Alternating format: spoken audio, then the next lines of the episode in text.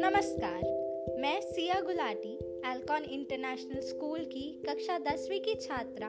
आपके समक्ष अपने पिता, श्री सुनील गुलाटी का एक साक्षात्कार प्रस्तुत करना चाहूँगी, जिसके अंतर्गत बदलते भूमंडलीय जलवायु के संदर्भ में मैं उनके विचार आपसे साझा करूँगी। जैसा कि हम आजकल के दिनों में देख रहे हैं, समुद्र के स्तर बदल रहे हैं। बर्फ़ अपेक्षाकृत कम समय में पिघल रही है और यह सब हो रहा है बदलते हुए तापमान से। अर्थात यह कि भूमंडलीय जलवायु तेज़ी से बदल रही है। आपका इस पर क्या विचार है? नमस्कार। जी हाँ सिया, आपका कहना बिल्कुल सही है। हम देख रहे हैं पिछले कुछ दशकों में धरती का औसतन तापमान बढ़ता जा रहा है और समुद्र के स्तर बढ़ते जा रहे हैं। और यह हो रहा है ग्लेशियर के पिघलने से।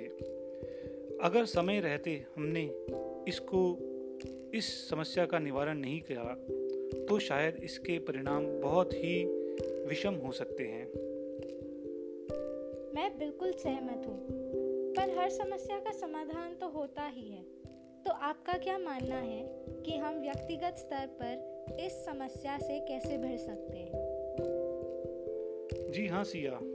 आपका प्रश्न बहुत ही अच्छा है, क्योंकि जब भी हम पर्यावरण संबंधी बात करते हैं, हम बातें बहुत बड़ी बड़ी करते हैं और हम अपेक्षा करते हैं कि दूसरे लोग या सरकार इसके ऊपर कुछ करे और हम व्यक्तिगत रूप से इसके ऊपर कोई भी कदम नहीं उठाते हैं।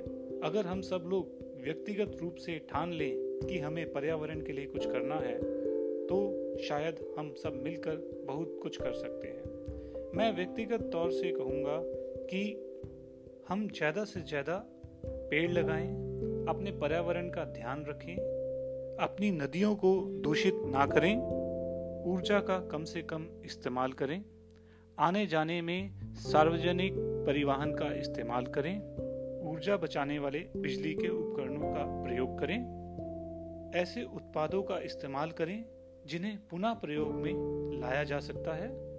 और सबसे प्रमुख अपने कूड़े का निपटान ज़िम्मेदारी पूर्वक करें, ताकि आने वाली पीढ़ी को एक स्वस्थ पर्यावरण और एक अच्छी धरती आप दे सके।